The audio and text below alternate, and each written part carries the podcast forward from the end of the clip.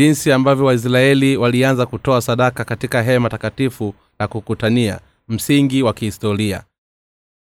Mwanzo sura ya mstari wa kwanza hadi mstari wa ishirina moja.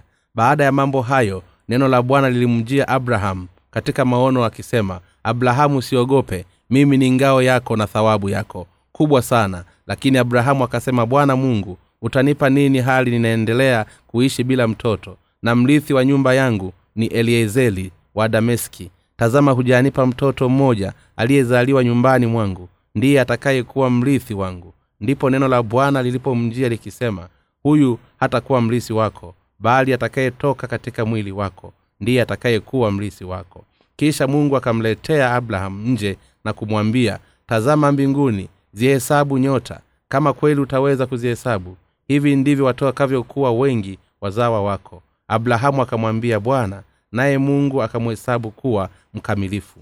Kisha mungu akamwambia abrahamu mimi ndimi bwana niliyekuletea toka ulu katika mji wa wakalidayo ili nikupe nchi hii uimiliki. Ndipo abrahamu akasema bwana mungu nitajuaje kuwa nitamiliki nchi hii? Ndipo bwana akamwambia niletee ndama wa miaka mitatu mwanambuzi jike na miaka mitatu kondoo dume wa miaka mitatu na huwa na kinda la njiwa abrahamu akaleta wanyama hao wote na akampasua kila mnyama vipande viwili akavipanga katika mstari miwili vikielekeana lakini wale ndege hawakukata vipande viwili. Ni tai walipoiendea hiyo mizoga. Abrahamu akawafukuza. Aka jua lilipokuwa likitua abrahamu alishikwa na usingizi mzito. Giza nene na hofu vikamfunika. Ndipo mungu akamwambia abrahamu ufahamu hakika ya kuwa wazawa wako watakaa kama wageni katika nchi isiyo yao. Watatumikishwa na kuteswa kwa miaka mia nne.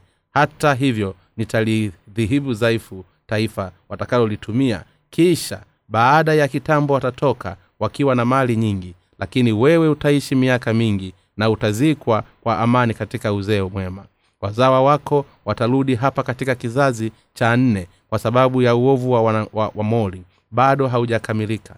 Jua lilipokwisha kutua na giza kuingia tanuru likafyo moshi na mwenge ukawaka. Moto vikapita katikati ya vile vipande vya nyama.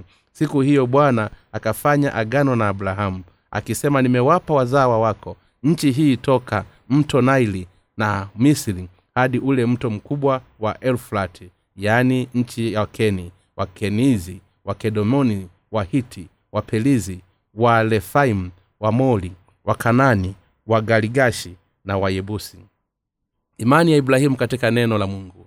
Ninaiheshimu kuitamani sana imani ya ibrahimu kama ilivyoonyeshwa katika bibilia tunapoiangalia imani ya ibrahimu tunaweza kuona mateso ya juhudi ya imani yake ambayo kwa hiyo alimfuata yehova na kwa jinsi hiyo hatuwezi kufanya lolote bali ni kutamani imani ya ibrahimu.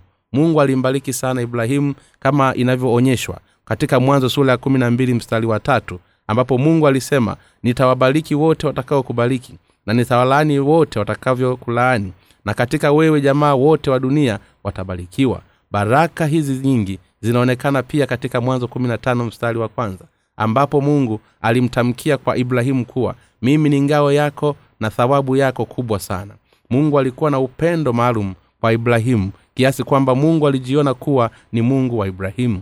Baada ya kumwongoza ibrahimu kutoka katika ulu mji wa kalidayo mungu alijifunua kwake na akamwambia mimi ni ngao yako na thawabu yako kubwa sana. Baada ya mungu kusema haya ibrahimu alimuuliza mungu utanipa nini? Maneno haya ya ibrahimu hayakuwa maneno ya kutokuamini yanatokanayo katika moyo ngumu kuuliza kuwa mungu atampa nini bali yalikuwa ni maneno yaliyojaa haja ya kina ibrahimu ya kubarikiwa na mungu. Je ni aina ipi ya baraka ambayo ibrahimu alitarajia kutoka kwa mungu? Hii inaonekana katika maneno ambayo ibrahimu alimwambia mungu bwana mungu atanipa nini? Kwa maana sina mtoto. Mtumishi wangu eliezeli wa dameski ndiye mlisi wangu. Kwa kuwa atakuwa ni mwana wangu wa kupanga ambaye utarithi vitu vyangu vyote. Utanipa nini hata utanipasa kufahamu jinsi ambavyo ibrahimu alihitaji sana kuwa na mtoto wake binafsi. Pengine wale ambao wamechaguliwa kwa hiari yao kutokuwa na watoto wanaweza wasimwonee huruma ibrahimu katika hitaji lake. Lakini ukweli ni kuwa alitamani sana kuwa na mtoto wake binafsi kama mlisi wake. Kama ambavyo mungu anawapatia baraka wana wake wote waliokuwa na mfano wake. Wanadamu pia wanatamani sana kuwapata watoto wao mambo mazuri kama alivyofana wakati ibrahimu alipomwambia mungu mtumishi wangu utakuwa mrithi wangu. Tunaweza kumtambua jinsi ambavyo alihitaji kubarikiwa na mungu ili kwamba aweze kuwa na mtoto ambaye atakuwa mrithi wake. Kisha mungu akamwambia ibrahimu hiyo si kweli. Mmoja atakayotoka katika mwili wako ndiye atakayekuwa mrithi wako. Mmoja aliyezaliwa katika mwili wake mke wako atakuwa mrithi wako. Sio mtumishi wako eliezeri wa dameski. Kisha mungu akamleta ibrahimu nje ya kumwambia tazama mbingu zihesabu nyota.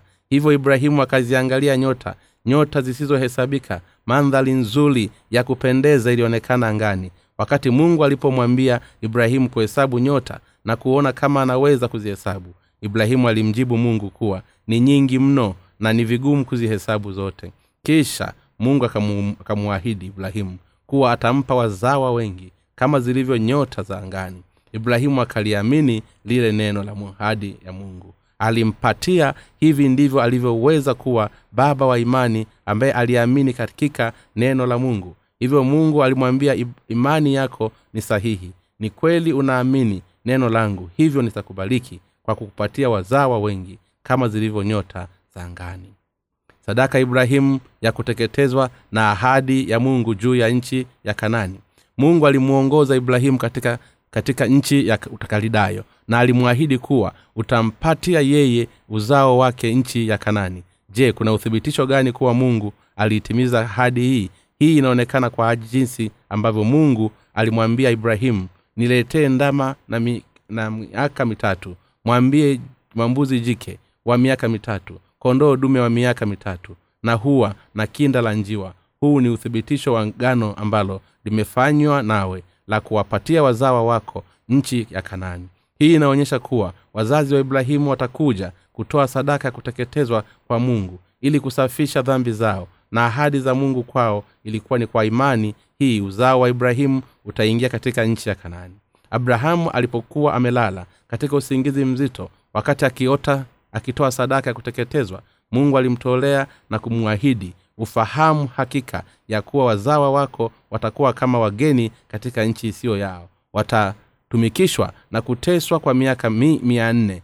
Hata hivyo nitaadhibu taifa watakalolitumikia. Kisha baada ya kutambo watatoka wakiwa na mali nyingi. Lakini wewe utaishia miaka mingi na utazeekea kwa amani katika uzee mwema. Wazawa wako watarudi hapa katika kizazi cha nne mwanzo sura ya mstari wa tatu hadi mstari wa kumi kwa maneno mengine mungu aliahidi kuwa atawafanya wana wa israeli kufanikiwa katika nchi ya misri na kisha atawaongoza kurudi nchi ya kanani. Ili mungu aweze kufanya hilo aliamua kuwaamuru kutoka kutoa sadaka ambazo zinandoa dhambi zao katika hema takatifu la kukutania. Ili kumwonyesha ibrahimu kuwa ataitimiza ahadi ya mungu aliamua kuupitisha mwenge uliowaka juu ya vipande vile vya wanyama vilivyokuwa vimekatwa toka katika wanyama ambao ibrahimu alimtolea mungu sadaka ya kuteketezwa. Kwa jinsi hiyo mungu alimwamhidi ibrahimu kuwa atamfanya yeye pamoja na wazawa wake kuwa watu wake wanaotokana na sadaka ya kutondoleo la dhambi kama ilivyoaridhirishwa katika sadaka ya kuteketezwa. Mungu pia aliamuhimidi ibrahimu nimewapa wazao wako nchi hii toka mto naili hata misri hadi ule mto mkubwa wa yufrati yaani nchi za wakeni wakenzi wagedamno wahiti waperizi walefami waamori wakanani wagaligashi na wayebusi.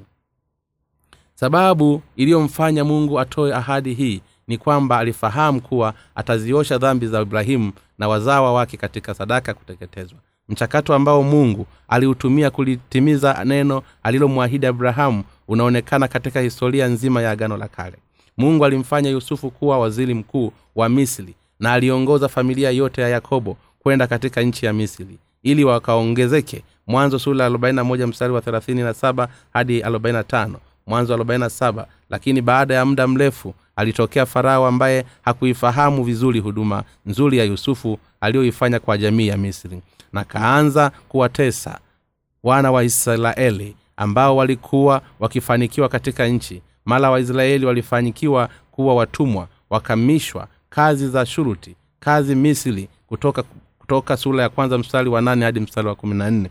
Hata hivyo wana wa israeli waliendelea kufanikiwa jambo ambalo lilimfanya farao aendelee kuwatesa zaidi kwa mizigo mizito na utumwa ili wakati ule wana wa israeli walipokuwa wakiteseka chini ya kongwa la utumwa wa miaka mia nne ndipo walipoanza kumtafuta mwokozi.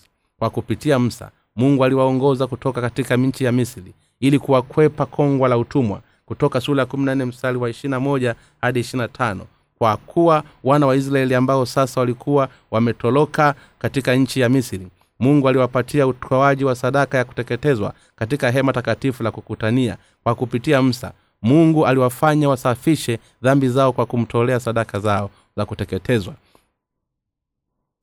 hivyo wana wa israeli walipopokea sheria toka kwa mungu kutoka sura ishirini na utaratibu wa kutoa sadaka ya kuteketezwa katika hema takatifu la kukutania mambo ya warawi sura ya kwanza mstari wa nne kwa kupitia sheria ande utaratibu wa sadaka ya kuteketezwa katika hema takatifu la kukutania waisraeli walikuja kufahamu juu ya sadaka ya kuteketezwa ambayo ingaliwafanya kusamehewa dhambi zao. Na mungu aliwafanya wote walioamini katika ukweli huu kwa watu wake na mungu akalibariki taifa la israeli ili kuwa ufalume wa kukwani na taifa takatifu la mungu. Kutoka sura ya mstari wa sita.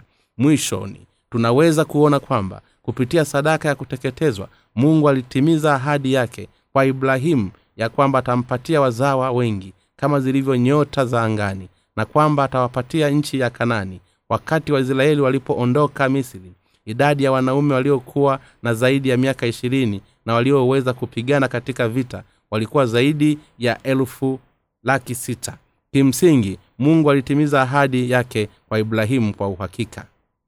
Tunapotazama imani ya ibrahimu ya kwamba aliamini neno la mungu la ahadi tunaloona kwamba mungu alikubali imani ya ibrahimu. Kwa maneno mengine sababu iliyomfanya mungu kumpenda na kumbariki ibrahimu ni ile imani yake katika neno la mungu kwa sababu ibrahimu aliamini katika neno la mungu.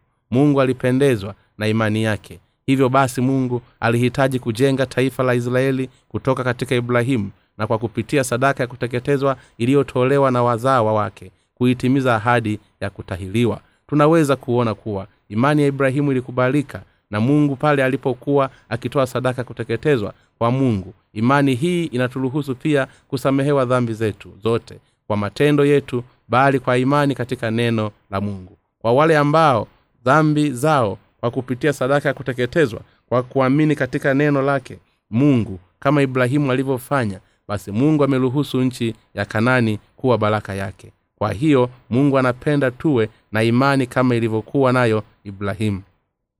Mungu anataka mimi na wewe leo hii tupokee ondoleo la dhambi katika mioyo yetu kwa kuliamini neno lake kama vile ibrahimu alivyofanya na ili urithi ufalume wa mbinguni mungu baba alizipeleka dhambi zote kwa yesu kristo kupitia ubatizo wake na akamfanya kuwa mwana kondoo wa mungu kwa binadamu wote. Mungu anatuhitaji tuamini katika kweli yake kama ibrahimu alivyofanya. Mungu anataka kuwafanya waumini wa jinsi hiyo kuwa watu wake milele na milele. Mungu atatuonyesha sisi kuwa kama vile ambavyo ibrahimu alibarikiwa sana kwa sababu ya imani yake katika neno la mungu. Hata sasa wewe na mimi tunaweza pia kupokea baraka zote za mungu kwa imani ile ile ambayo ibrahimu alikuwa nayo. Mungu alimpupa musa katika mlima sinai akampatia amri za utaratibu wa sadaka ya kuteketezwa na akawabariki wote wanaoamini katika neno lake kuwa ni watu wake mwenyewe mungu ametufanya sisi pia kuwa watu wake kwa kupitia ondoleo la dhambi kama inavyoonyeshwa katika utaratibu wa hema takatifu la kukutania. Hata kama tumeshindwa kuifuata sheria yake kupitia imani yetu katika ukweli unaodhihirishwa katika hema takatifu la kukutania mungu ametuwezesha kupokea baraka zake za milele. Hivyo anatupasa sote tuwe watu wa mungu kwa kuamini ukweli huu uliodhihirishwa katika hema takatifu la kukutania. Ni pale tu tunapoamini katika mioyo yetu kuwa mungu ametuletea yesu kristo na katika mioyo yetu kuwa mungu ametuletea yesu kristo na kutupatia moyo wetu kwa kupitia hema takatifu la kukutania ndipo tutakapoweza kupokea baraka nyingi. Kama ambavyo ibrahimu aliliamini neno la mungu. Sisi nasi ni lazima tumwamini mungu kwa msingi wa neno lake. Ibrahimu alibarikiwa si kwa sababu ya matendo yake mema bali kwa sababu ya imani yake katika neno la mungu. Kupitia sheria ya mungu ametuwezesha kuzifahamu dhambi zetu kwa kupitia utaratibu wa sadaka ya kuteketezwa katika hema takatifu la kukutania. Ametuwezesha kupokea ondoleo la dhambi zetu zote kwa kuzipeleka dhambi zetu kwenye sadaka ya kuteketezwa isiyo na mawaa na kuitoa damu yake kwa mungu. Kwa namna hiyo hiyo yesu kristo alipokuwa hapa duniani alizichukua dhambi zetu zote. Kwa kupitia ubatizo wake alihukumiwa kwa sababu ya dhambi zetu kwa kifo pale msalabani. Na ametamehee dhambi zetu zote. Kwa kufufuka kwake toka kwa wafu dhambi zetu zote zinaweza kusamehewa na tunaweza kuwa wana wa mungu kwa kuamini katika ukweli huu. Bibilia inatuambia kuwa wale tu wanaoamini katika kweli yake kwa mioyo yao wanaweza kupokea baraka zote za mungu. Kwa kuliamini neno la mungu ili lazima tulifanye neno lake la uokovu kuwa jambo muhimu ni la baraka ambalo halipatikani popote. Ni kuamini ibrahimu alipokea baraka nyingi toka kwa mungu. Alibarikiwa kwa sababu aliamini kile ambacho mungu alimwambia. Hata leo ikiwa mimi na wewe tutaamini neno la mungu lilioandikwa katika bibilia tunaweza kuwa na imani kama ilivyokuwa nayo ibrahimu. Na hivyo kupokea baraka nyingi za mbinguni. Hili si jambo la gumu la kufanya kama tunataka kuwa na ushahidi unaoonyesha kuwa sisi tu watu wa mungu. Tunachotakiwa kufanya si kujaribu kumrithisha mungu kwa matendo yetu bali ni kwa kuliamini neno la mungu kwa mioyo yetu yote. Mungu alimuahidi ibrahimu kwa neno lake kwamba atampatia nchi ya kanani kwa wazawa wake si sote. Tunaishi katika nyakati za sasa. Ni lazima tuamini kuwa huduma nne ya yesu ambazo zilidhihirishwa na kutabiliwa kwa nyuzi za bluu zambalau na nyekundu na kitani safi ya kusokotwa. Rangi zilizokuwemo katika hema takatifu la kukutania zimetuokoa kutoka katika dhambi zetu zote.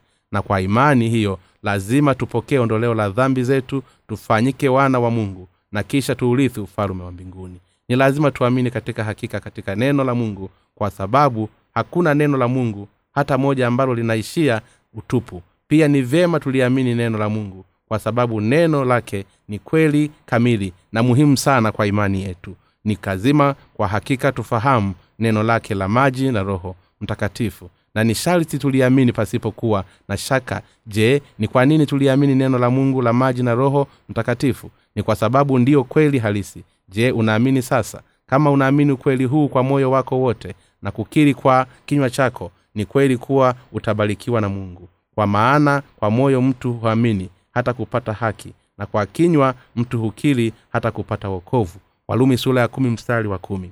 Hii ndiyo sababu inayotufanya mimi kuwa ya muhimu sana pia ni jambo la muhimu sana kuamini katika neno la mungu. Kwa mioyo yetu yote jambo la muhimu sana kwetu si kuamini yale ambayo wanadamu wanayasema ili na kati neno la mungu linaloandikwa na jambo la muhimu sana kwetu si kuamini neno tu kwa kufuata mawazo yetu binafsi na hisia bali ni kuliamini neno kwa mioyo yetu mizuri. Hii ndiyo sababu watumishi wa mungu na wale ambao waliookolewa zamani wanaliamini neno la mungu kama lilivyo. Kwa kupitia alama ya tohala mungu alifanya agano lake na ibrahimu na wazawa wake na akawapatia utaratibu wa sadaka ya kuteketezwa katika hema takatifu la kukutania ili waweze kumwamini yesu kristo ambaye ni masihi aliyetabiriwa kuwa atakuja ambaye atawasamehe dhambi zao zote kwa ubatizo wake na kwa damu yake msalabani. Na hivyo kwa imani hii wangeingia katika ufalume wa mungu. Ninaamini katika neno la mungu